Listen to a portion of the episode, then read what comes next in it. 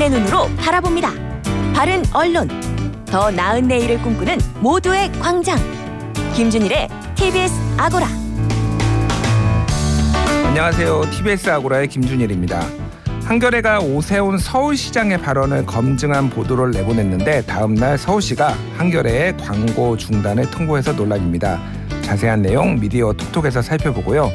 이번 주 기억해야 될 굿뉴스 그리고 생각해볼 배드뉴스까지 잠시 후 만나봅니다. TBS 프로그램을 비평하는 TBS 창에서는 생존 탐구 프로젝트 신박한 벙커를 자세히 들여다보겠습니다. TBS 아고라 지금 바로 시작합니다.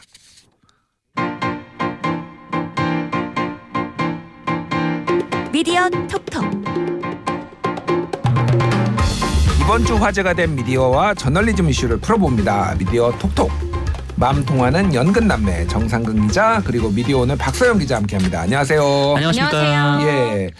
오늘 두 분께서 뽑아온 미디어 이슈 먼저 살펴보도록 하겠는데요. 지금 이번 주 미디어 이슈는 아무래도 TBS 예산 삭감 문제인 것 같아요. 그래서 서울시가 그 내년도 TBS의 예산을 대폭 삭감을 했죠. 한 음. 30, 32.6% 정도 삭감을 한 걸로 알고 있는데 3분의 1이 나, 어, 줄어들었습니다. 그래서 지금 이게 언론 탄압이다 아니다 뭐 이런 여러 가지 논란들도 지금 벌어지고 있고요. 그래서 김어준 씨에 대한 김어준의 뉴스공장에 대한 보복이다. 지난 음. 김어준 씨가 그 뉴스공장에서 어, 생태탕 의혹을 제기를 적극적으로 한 것에 대해서 보복성 예산인 어, 삭감이다 이런 얘기까지 이제 폭넓게 나온 상황입니다. 그래서 이거를 안 다룰 수는 없는데 다만 어, 여기가 뭐 TBS고 네. 그러다 보니까 이제 당사자 얘기니까 저는 최대한 좀 객관적이고 중립적으로 이제 하려고 할 테니까 두 분께서도 어, 편하게 하지만은 뭐 용어들은 좀 조심해서 이렇게 아주 불리하게 아니 어떤 용어를 쓸 거라고 생각하세요? 네. 어, 어, 뭐 이를테면은 육두 문자를 쓴다든지 뭐 아이고, 그러지는 않으시겠죠 네네, 당연히. 안 되죠. 네. 자 그래서 일단은 뭐 어, 정상근 기자께서 조금 설명을 음. 좀 해주시죠. 저는 이게 TBS 관련된 문제이기 때문에 이 TBS에서 이 문제에 대해서 좀 조심스럽게 접근을 하고 있는 걸로 좀 알고 있고 음. 또 그게 맞다고 생각해요. 근데 예, 예. 다만 그 다른 언론들도 좀 그런 태도가 있었으면 좋겠다라고 생각이 들었던 건 음. 어, 이게 과거에 이제 그 언론법 그 언론중재법 개정안 문제가 있었잖아요. 예, 예. 음. 그때 이제 그 언론들이 당사자였단 말이죠. 음. 어, 그럼에도 불구하고 이게 그 정보 균형이 굉장히 좀 어, 비대칭적이었다라는 생각은 좀 들었어요. 그러니까 예, 예. 이 언론중재법에 대한 뭐 이게 찬반 의견이 있는데 어, 찬성에 대한 의견은 거의 이제 반영되지 않았던 뭐 그런 면들이 좀 있었거든요. 그래서 예. 좀 그때 생각해 보면은 뭐 다른 언론들이 좀 한번 좀 돌이켜 봐야 될 지점이 있다라고 먼저 좀 말씀을 드리고 어 그리고 이번 그 오세훈 시장의 행위는 저는 이제 뭐 언론 탄압 얘기를 좀 떠나서 음. 이 방송법 위반 소지가 있는 거 아닌가라는 생각이 어. 들었어요. 방송법 어떤 부분이죠 정확하게? 어 이게 뭐냐면은 그러니까 이 TBS에 대한 그 출연금을 이제 3분의 1을 삭감했다라고 했는데 네. 이 TBS가 이제 방송국이다 보니까 뭐 여러 가지 이제 예산들이 나가잖아요. 음. 이게 예. 고정적으로 나가야 되는 예산들이 있단 말이죠. 뭐 음. 장비를 운영하는 비용도 있고 또 인건비도 있고 이런 걸 다 제외를 하다 보면 어 3분의 1을 삭감했다라는 건 음. 사실상 제작비를 전부 삭감했다라고 음. 볼 수밖에 없는 상황인 거예요. 예. 어 근데 문제는 이 TBS가 이 서울시 출연금이 아니면은 이 제작비를 충당할 수 있는 방법이 없다라는 거죠. 이 TBS 음. 라디오가 상업 광고를 받을 수가 없는 상황이다 보니까 예. 어 그렇게 되면 결국에 이제 제작을 하지 못하게 한 거 아닌가. 그러니까 이 음. 제작 자율성을 결국 침해한 거 아닌가. 뭐 더 나아가서 이 방송법에 규정된 이 편성에 대한 침해가 아닌가라는 음. 생각이 한편으로는 드는 거죠. 그러니까 방송법에 있는 어, 편성 자율권을 어, 보장 방송법에 보장되어 있는 편성 자율권은 지금 예산을 통해서 조금 이렇게 음. 침해했다 이렇게 좀 보시는 거군요. 음. 그렇게 생각이 드는 이유는 예. 그 과거에 그 오세훈 시장이 이번에 이제 선거 전에 그 어, 토론회 아니 언론과의 인터뷰에서 이런 얘기를 했었어요. 그러니까 티- 본인이 이제 TBS가 편향적이라 생각하기 때문에 음. 어, 자기가 시장이 맞아. 되면 예산을 깎겠다라고 맞아요. 했단 말이에요. 네. 예. 근데 여기에 대해서 이제 어 이건 그러면 방송법 위반이다라고 어, 고발이 들어간 거죠. 음. 그때 오세훈 시장 측 변호인이 오세훈 시장 측이 이제 어떤 입장을 냈냐면 나 아직 시장 아니다라고 했거든요. 음. 그러니까 내가 이제 시장 후보로서 어 어떤 이제 결정권이 있는 사람이었으면 음. 뭐 이것이 이제 문제가 될 수도 있었겠으나 음. 본인은 지금 맞다. 시장이 아니기 때문에 음. 후보이기 때문에 그 예산 삭감을 할 수 있는 권한이 없고 음. 그렇다면 이건 방수법 위반이 아니다라고 얘기를 했고 그 음. 얘기를 검찰에서 받아들여서 각하 결정을 내렸단 말이죠. 예, 예. 그러니까 아예 그냥 받아들이지 않았어요. 어. 어. 그거를 좀 역으로 보면은 그럼 지금은 시장인데 맞네. 음. 물론 이제 오세훈 시장은 아 편성 때문에 그런 게 아니다라고 음. 얘기는 했지만 음. 뭐 사실상 이제 편성에 대한 침해라고 볼 수 있는 거 아닌가라는 게 제 생각이죠. 음, 알겠습니다.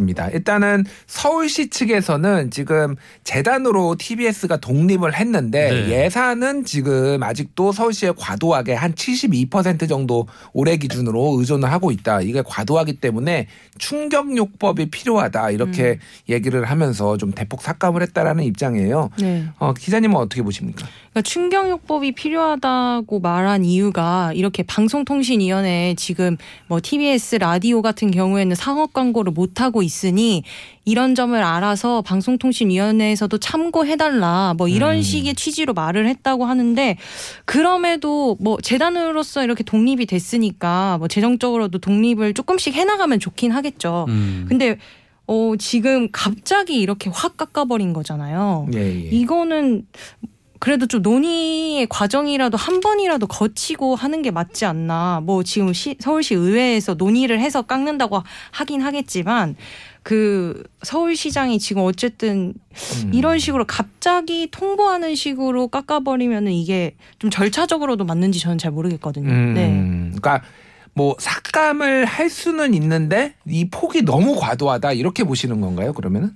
아니 뭐 재단으로 독립을 한 만큼 음. 예산안에 예산 편성에 있어서도 좀 자립성을 가질 수도 있다고는 음. 말을 할 수 있겠지만 예, 예, 예. 그렇다고 해도 이건 지금 약간 절차적으로 좀 많이 하자가 있어 보인다. 음, 네, 저는 그런 알겠습니다. 생각도 한번 예. 해봤습니다. 절차적으로 하자가 있고 실현이 한마디로 불가능하다. 이 음. 예산을 네. 이렇게 많이 깎으면 한 번에 안 된다라고 말씀해 주신 것 같은데 일단 이 예산이 지금 이 예산안을 기준으로 해가지고 TBS에서 지금 내년도 각 그 부문별 예산을 짰는데 이 라디오 어, FM 라디오 같은 경우에는 올해 예산이 제작비가 62억 원 정도 됐는데 네. 내년에는 2억 원 정도로 아. 60억을 삭감을 했더라고요. 그렇죠. 예. 네. 어. 이게 3분의 1만 깎은 것 같지만 사실은 제작비가 다 삭감될 수밖에 그럼 없는 라디오 쪽은 제작비를 다 깎은 거예요? 뭐 그렇게 되는 셈이죠. 어, 그런 그 거였어요. 숫자상으로 맞추려면 고정 음. 비용으로 인건비 뭐 방송 송출 비용 이런 것들이 있기 때문에 음. 그런 거를 빼고 나머지에서 다이어트를 하려면은 네. 이제 그래서 여기 두 분은 내년에 뵐 수 있을지 그러니까 저도 그 생각 들더라고요. 예. 다들 대표님도 뵐 수 있을지 모르겠어요. 아, 예, 뭐 저도 뭐, 네. 뭐 잘리면 잘리는 건데 그거 뭐 그건 중요한 게 아니고 네. 그래서 이게 정상적으로 좀 정상근 기자가 보기엔 정상적으로 아. 안될 거라서 아, 그렇죠. 매우 비상정상적인 일인 것 같은데. 예. 사실 저는 뭐 어디 가면 이제 다이어트란 얘기를 참 많이 듣는 편이긴 하는데 예, 예. 네. 그 누군가 강제로 다이어트를 시킨다고 했을 때 음. 음. 이제 생명을 유지할 수 있는 이제 소금과 효소 정도는 넣어줘야 이 목숨을 부지하면서 이제 다이어트가 예, 예. 가능한 거잖아요. 예, 근데 예. 지금은 그런 상황이 아니라는 거죠. 그러니까 음. 이게 만약에 서울시가 어쨌든 이게 서울시의 이 소중한 이제 시민들의 세금이다 보니까 음. 뭐이 부분에 대해서 한번 그 지금 이미 TBS는 재단으로 나가 있으니 음. 좀그 예산을 좀 줄일 필요성이 있겠다라는 생각이 들었으면 음. 이 TBS가 이 상업 광고를 받을 수 있는 어떤 조치와 함께 이것을 음. 추진을 해나가던가 어, 그렇지 않다면은 좀 이렇게 단계적으로 좀 축소를 하는 방안을 선택을 하는 게 맞다라고 생각이 음. 들었는데 음. 예. 지금은 그냥 아예 제작비 전부를 삭감할 수밖에 없는 수준의 딱 예. 그 정도의 음. 예산을 그 삭감을 했더라고요. 그래서 예, 예. 이거는 사실상 그 고사하라고 밖에 내보낸 그런 것과 뭐 다르지 않을 다르지 않지 않나 라는 예. 그런 생각이 드는 거죠. 알겠습니다. 일단은 이게 확정된 예산 아니고 서울시의회 본회의에 이 예산안이 통과가 되어야 되는데 실제 이렇 이 정도 삭감된 예산이 통과가 될지 아니면 원상 복구가 어느 정도 될지는 좀 지켜봐야 되고 또 이제 민주당 소속 시의회 의원들이 상당히 반대를 하고, 있기 때문에 그 부분은 추후에 저희가 짚어보도록 하겠고요.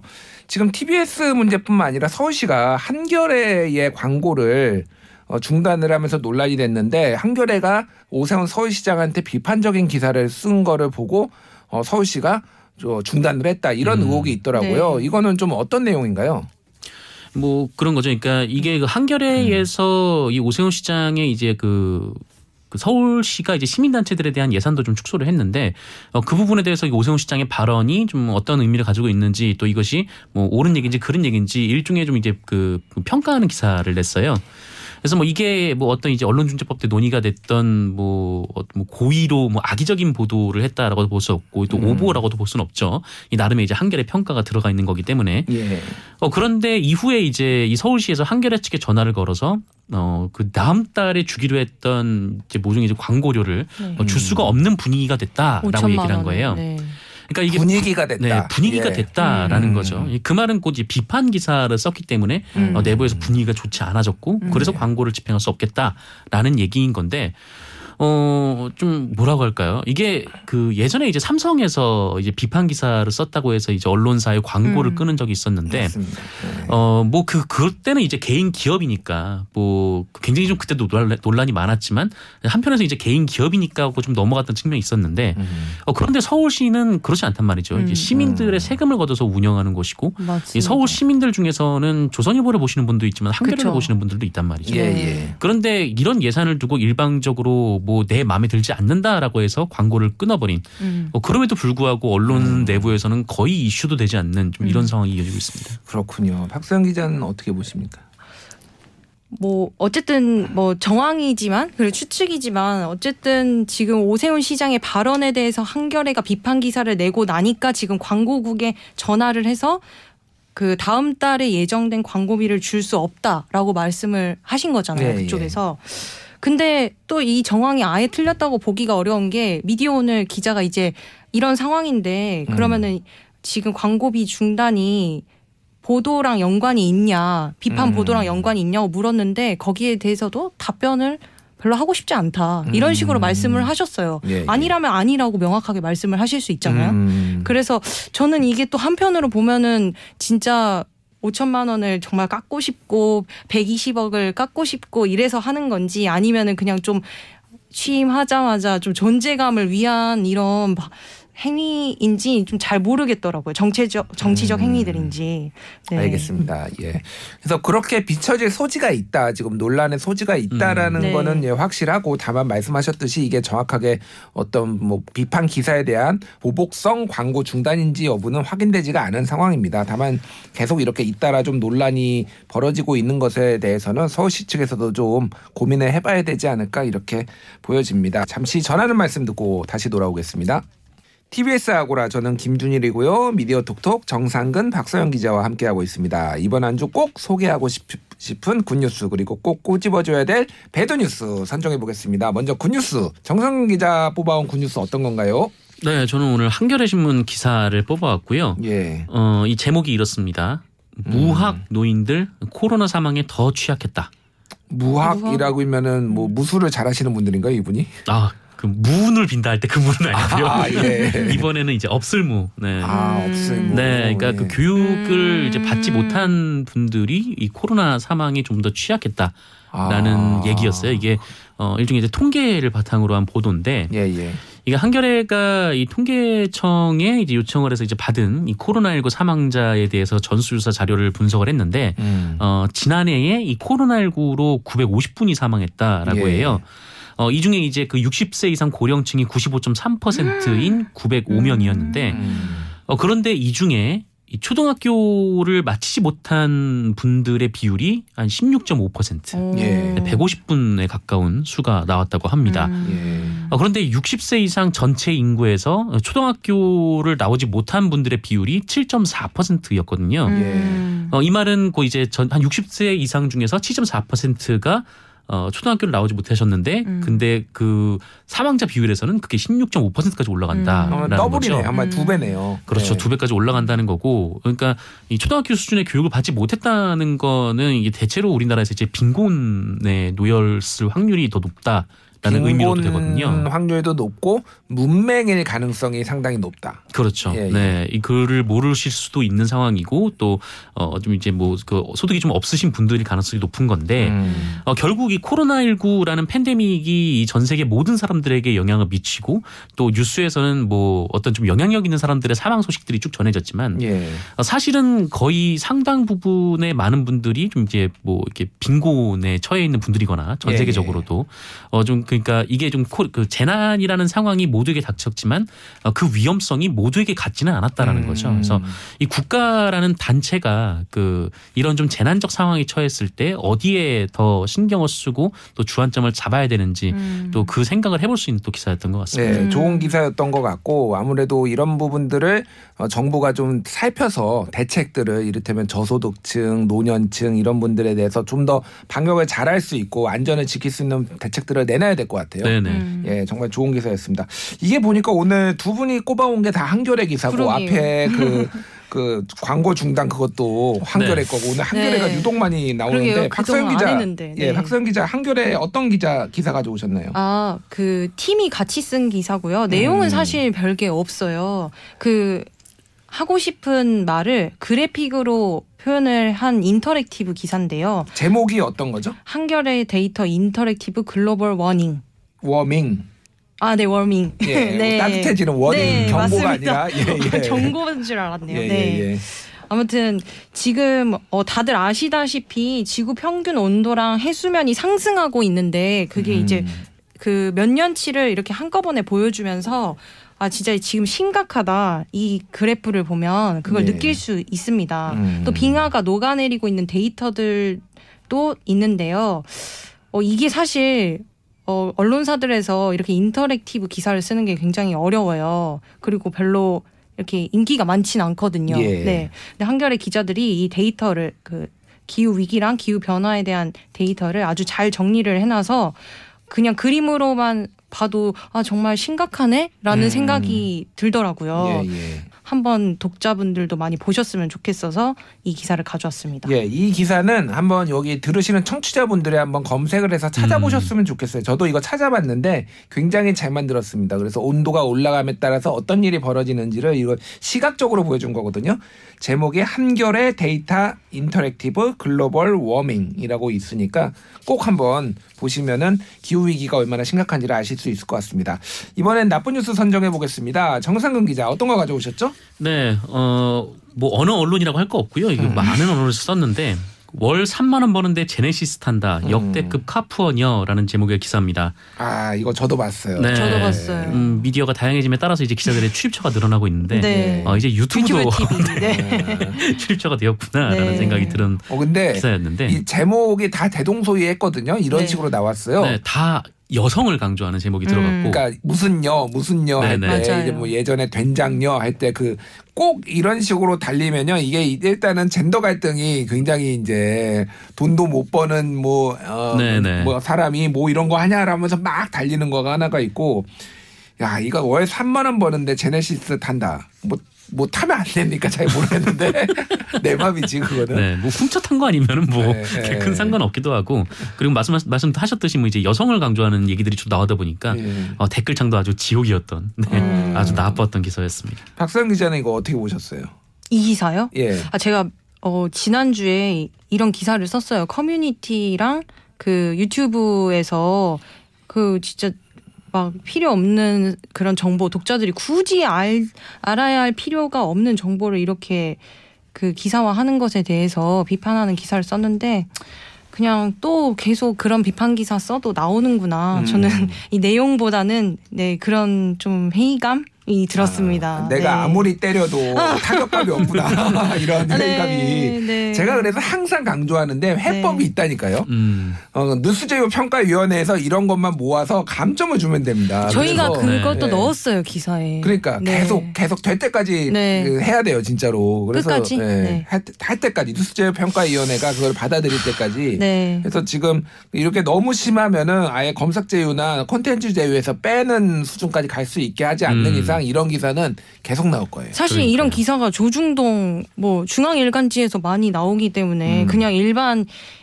중소 인터넷 매체에서도 쓰지만 진짜 대형 언론사에서도 계속 쓰거든요. 음. 이런 기사를 네. 근데 제가 진짜 좀 말씀드리면은 한겨레하고 경향은 잘 안 씁니다. 그렇죠. 안 네. 써요. 네, 안 거기는 씁니다. 진짜 그나마 되게 양심적이에요. 네. 뭐 진보 언론도 뭐 다 똑같다 욕하시는 분들이 있는데 맞아요. 최소한의 금도는 넘기 맞습니다. 넘지 않으려고 노력하는 언론들이 있습니다. 그건 미디어, 짚어줘야 돼요. 미디어 네. 오늘도 안 쓰죠 네. 이런 거. 음. 예. 그래서 그런 언론들 좀 칭찬도 해줬으면 좋겠습니다. 알겠습니다. 박서영 기자가 뽑은 나쁜 뉴스 어떤 거죠?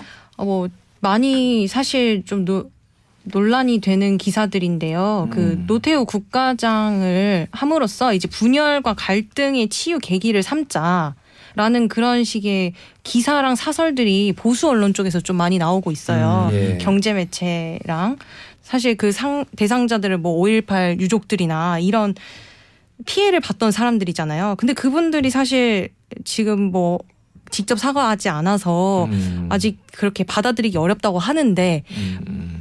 이렇게 자꾸 이제는 좀 그만하자, 그만하자라는 식의 좀 논조를 가진 사설과 기사는 피해자들한테 다시 한번 또 상처를 주는 기사가 음. 아닐까 싶어서 음. 가져왔습니다. 쉽게 얘기하면 네. 한마디로 화해를 강요하는 네. 지금 기사들이 너무 많다. 네. 그거는 화해를 하는 거는 피해자들이 받아들일 준비가 되어 있어야 맞습니다. 되는데 이제는 화해할 때 된 거 아니야? 그만 네. 좀 해. 약간 이런 식의 강압적인 기사가 많았다. 음. 이렇게 보시는 거군요. 네, 맞습니다. 어, 정상 기자는 어떻게 보세요? 이 몇몇 언론들이 이렇게 뭐 화해를 얘기를 하고 있는데 그 몇몇 언론들 중에서는 이 과거 군사 독재 시절 때 자신들이 썼던 기사에 대해 먼저 음. 네, 그 경위를 밝히고 이제 사과를 해야 되는 언론들도 많죠. 음. 네. 장군님 만세 뭐 이런 거. 뭐 그런 것도 있고, 네. 인간 누구라든지, 인간이면 어. 땡땡땡. 예. 네. 네, 그러게 말입니다. 인간 전두환이라고 아. 인간 전두환 유명한 기사 있습니다. 아, 그렇구나. 굉장히 유명한 네. 기사가 있어요. 아. 조선일보 기사였죠. 조선일보? 기사였어요. 네. 오류를 범할 수 있고 틀릴 수도 있어요. 저는 네. 그렇게 보는데 반성을 좀 하고 사과를 하는 게 얼마나 중요한가 요즘 다시 한번 깨닫고요. 저건 정치인들뿐만이 음. 아니라 언론에게도 마찬가지 아닌가 그렇게 보여집니다. 그래서 저도 예전에 다른 방송 나가서 말 잘못한 거 있어서 한 두어 번 음. 사과했습니다. 잘하셨어요, 대표님. 네. 어, 여전히 네. 이런 액, 렉이야라고 하면서 욕을 먹고 있어요. 어. 알겠습니다. 예. 지금까지 미디어 톡톡의 정상근 박수영 기자와 함께 했습니다. 감사합니다. 고맙습니다. 감사합니다.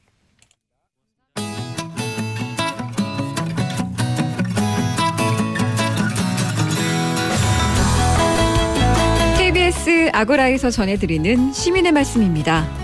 시민의 말씀은 문자나 TBS 모바일 앱을 통해 시민들께서 보내주신 의미 있는 댓글을 모아 전해드리는 시간인데요.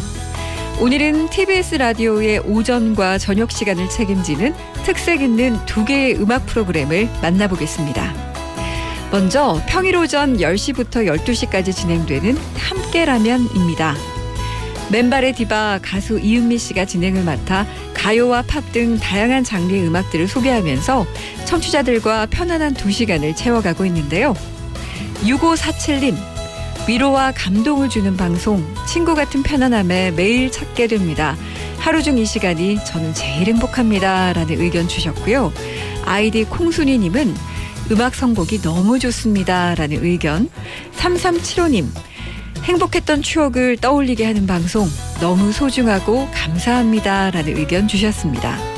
그 밖에도 아이디 천사님은 청취자 사연과 신청곡을 좀 더 많이 들려주시면 좋겠습니다. 라는 의견 보내주셨고요. 마음속 바람님, 좀 더 다양한 스타일의 음악을 들려주시면 좋겠어요. 라는 글들 보내주셨습니다. 깨라면으로 편안한 오전 시간을 열었다면 저녁에는 특색 있는 트로트 전문 프로그램 러브레터가 있습니다. 이가희 아나운서의 진행으로 평일 저녁 9시부터 1시간 동안 방송이 되는데요. 전문 노래 강사에게 트로트를 맛깔나게 부르는 팁을 배우는 시간, 트로트의 참맛. 한 주간의 피로를 음악으로 푸는 시간, 고속도로 휴게소 메들리 등 다채로운 코너들로 한 시간을 채우고 있습니다. 9087님은 러브레터 들으며 이 시간 퇴근하는데 낮 동안 힘들었던 일들이 모두 사라지는 기분입니다. 라는 의견 보내오셨고요. 0061님. 이가희 아나운서 목소리가 비타민 같습니다. 듣기만 해도 기분이 좋아집니다. 라는 의견. 아이디 팬심님은 트로트의 참맛. 저는 이 시간이 제일 좋습니다. 들으면서 함께 따라 부릅니다. 라는 의견 주셨습니다. 그 밖에 7708님은 밤 시간에는 좀 차분한 음악으로 선곡을 하면 좋겠습니다. 라는 의견 보내오셨고요. 또 주린이님은 방송사마다 노래 부르기 코너가 유행인가 봅니다. 좀 독창적인 방송이면 좋을 텐데요. 이런 의견 주셨습니다. 네, 청취자들께서 보내주신 다양한 의견들 잘 수렴해서 더 다양한 연령대가 함께 듣고 즐길 수 있는 음악 프로그램으로 자리 잡기를 기대하겠습니다. 앞으로도 시민의 말씀은 각 프로그램마다 시민들께서 보내주시는 소중한 의견들 잘 모아서 전해드리겠습니다. 많은 청취와 다양한 의견 보내주시기 바랍니다. 지금까지 시민의 말씀이었습니다.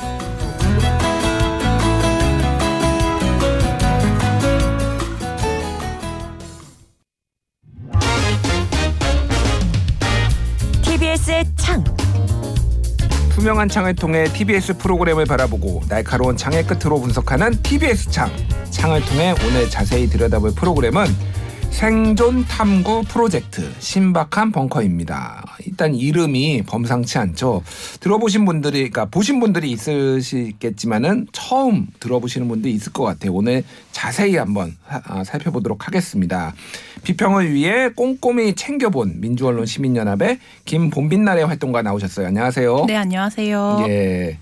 벙커 안에서 프로그램을 만들며 어떤 고민을 하고 있는지 직접 이야기해줄 초대 손님도 있습니다. 강양구 TBS 과학 전문 기자 나왔습니다. 안녕하세요. 네, 안녕하십니까. 반갑습니다. 예. 어, 강양구 기자 굉장히 오랜만입니다. 잘 지내시죠? 네, 오랜만입니다. 예. 네.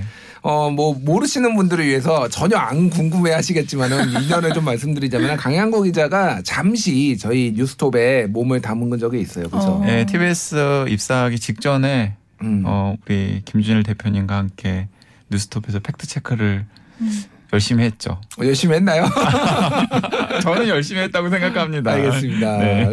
어쨌든 TBS에서 이제 과학 전문 기자를 좀 요- 요구를 해서 거기에서 가장 이제 소위 말해서 핏이 잘 맞는다 그래서 강영구 기자가 같이 이제 어, 일을 하게 됐고 저는 뭐 잘 진짜 아쉽지 않고 잘 보내줬어요. 그래서 좋은 프로그램을 만들고 있다라고 들었던 게 바로 신박한 벙커. 네. 신박한 벙커인데 어 2020년 지난해 9월부터 시작 중 시작했으니까 지금 1년 됐네요. 네, 그렇죠. 예. 그 제가 TBS에 6월 달에 합류를 했고요. 음. 그 사실 합류하기 전에 그 TBS 이강택 대표님께서 저한테 TBS가 굉장히 좀 다채로운 포맷과 내용의 프로그램들이 음. 라디오나 TV에 공이 많으면 좋겠는데 음. 혹시 강양구 기자가 외부에서 보기에는 TBS에 어떤 프로그램이 있으면 좋겠느냐라는 의견을 이제 저한테 물어오셨어요. 예. 그래서 그때 이제 코로나19 위기가 한참 이제 시작할 때 즈음이었고 그 음. 시점이 그 다음에 전 세계적으로 기후 위기를 둘러싼 여러 가지 이슈들도 계속해서 제기되고 있었고 또 앞으로 더 그 문제는 커질 가능성이 컸고 그리고 또뭐 포항 지진도 있었고 예, 예. 그리고 뭐 후쿠시마 오염수와 같은 사건들도 있었고 거기다가 또 TBS가 가장 주력하고 있는 분야가 시민 안전과 네. 교통과 관련된 이슈잖아요. 예. 근데 그 시민 안전이나 교통과 관련된 이슈들도 사실은 과학 기술과 관련된 문제와 때려야 뗄 수 없는 관계를 가지고 있으니까 음. 이런 여러 가지 것들을 좀 시민들을 눈높이에서 재미있으면서도 가볍고 음. 하지만 핵심적인 내용들은 다 담은 음. 그런 생활 밀착형 과학 프로그램 같은 걸 한번 음. 만들어 보시면 어떨까요? 음. 라고 제가 의견을 드렸어요. 그러니까 이강택 대표가 네가 해봐라. 네, 맞아요, 사실.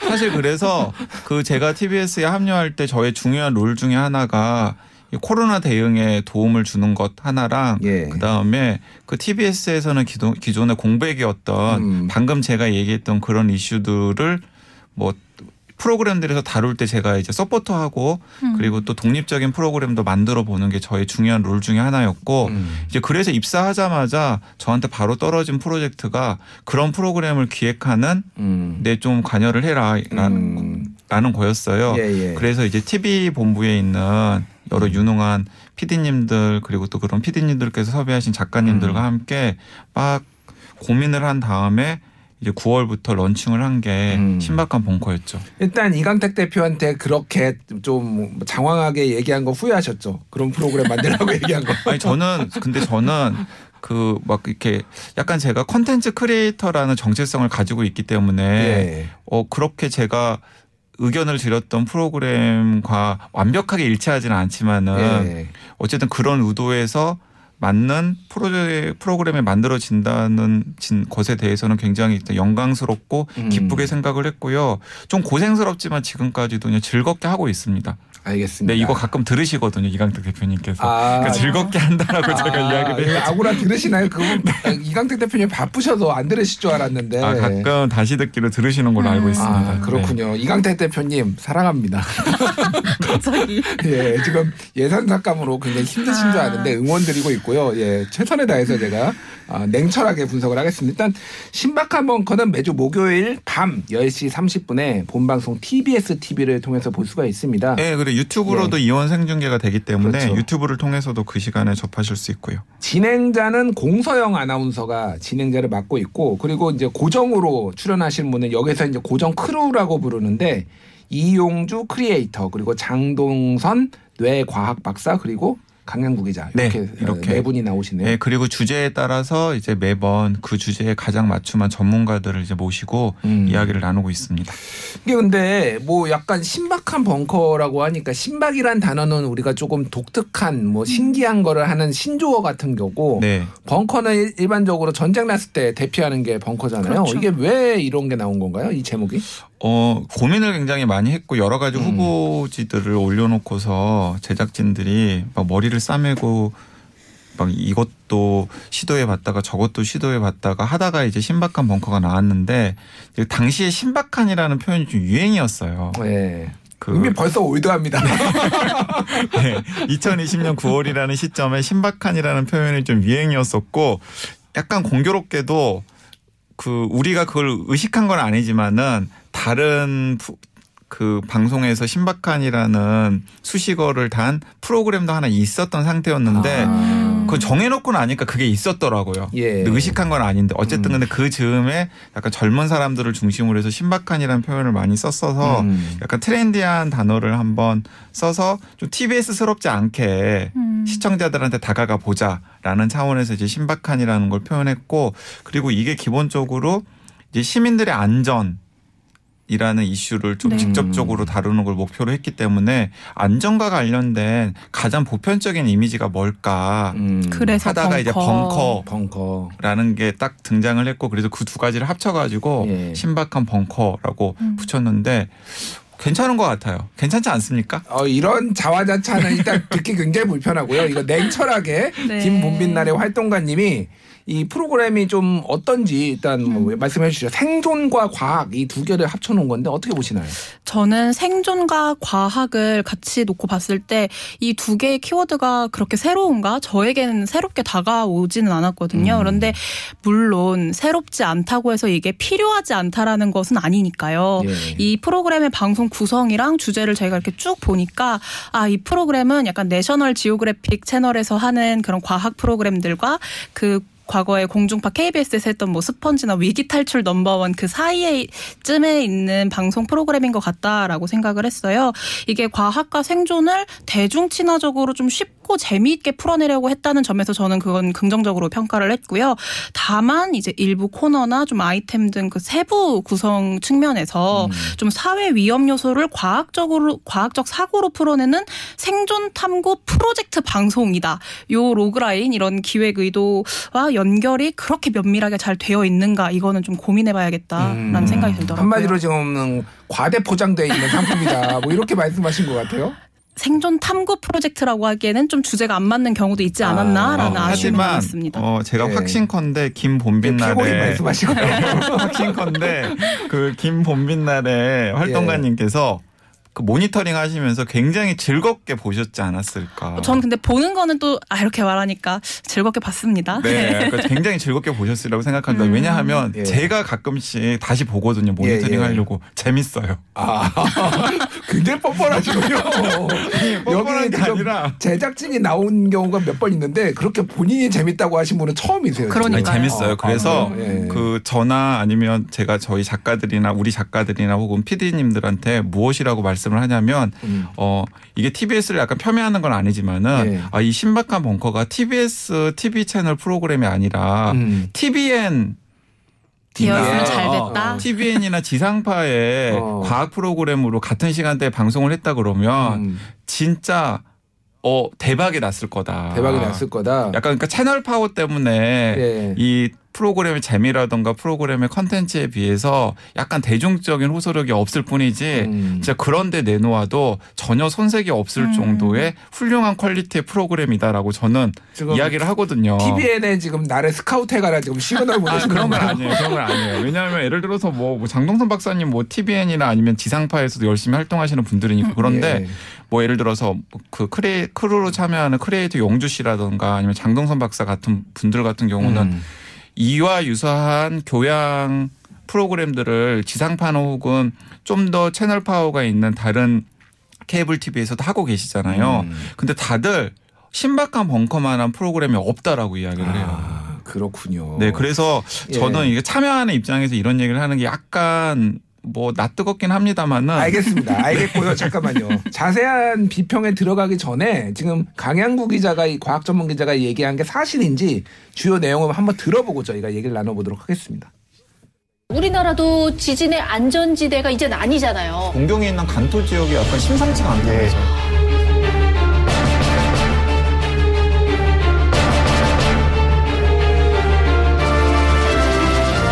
일본 열도를 보면은 지진이 많이 나기도 하는데 특히 이 동경이 위치한 그 지역부터 해서 난카이 해구 지역이라고 하는데요.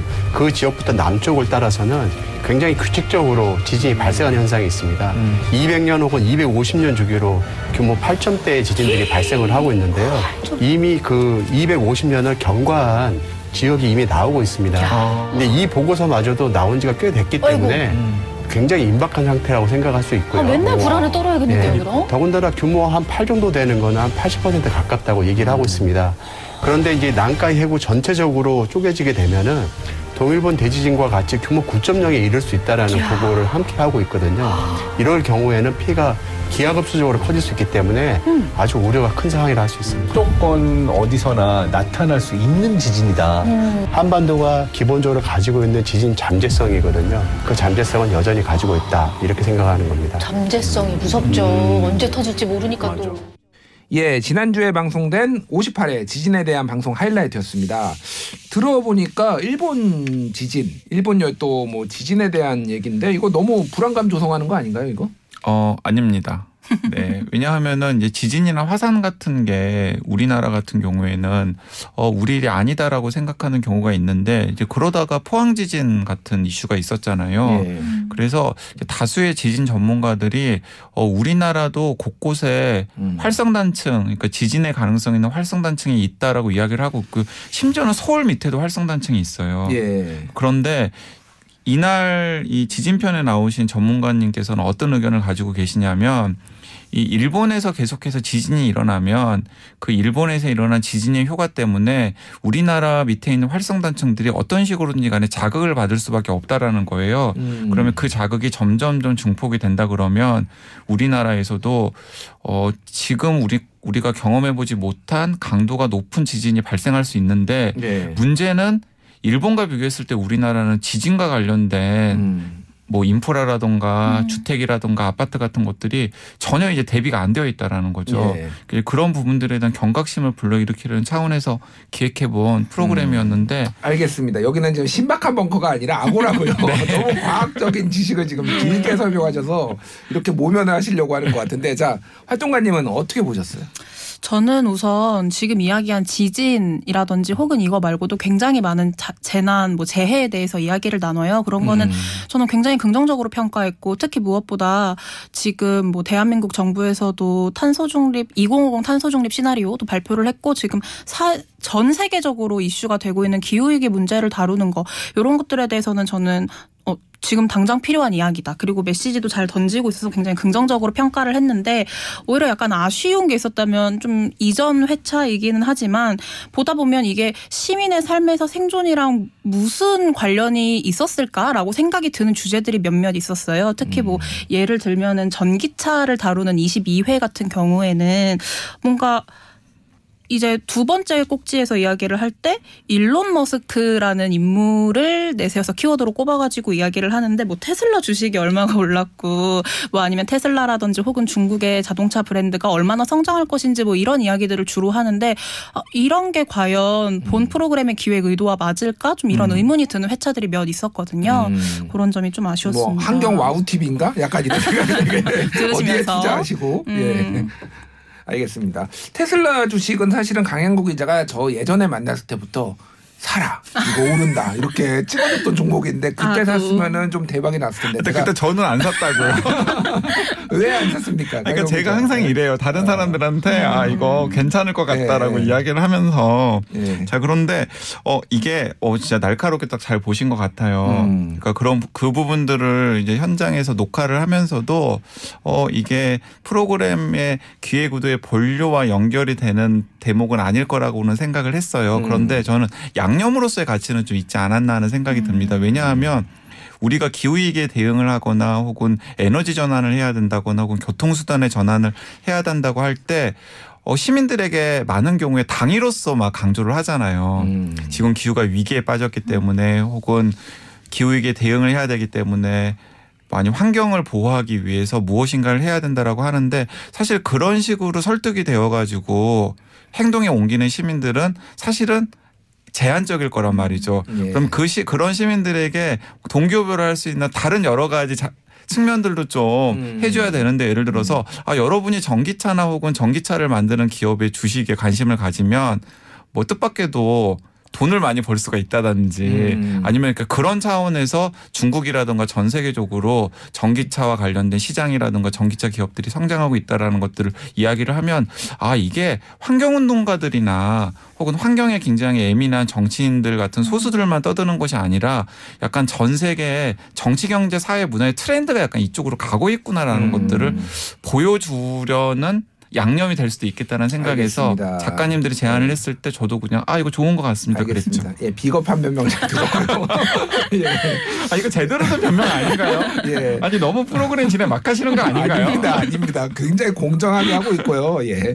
자, 그 활동가님께서 꼭 지적하고 싶은 부분이 있다고. 네, 예. 저는 지적을 꼭 하고 싶었던 부분은 이게 프로그램 구성의 측면에서 뭐 출연진의 문제라기보다는 구성의 측면에서 좀 유의했으면 좋겠던 부분이 하나 있었어요. 민원련이 늘 지적하는 것 중에 하나가 음. 보도 준칙을 지켜라라는 이야기를 많이 하는데 특히 재난 보도를 할 때에도 보- 재난 보도 준칙이 있잖아요.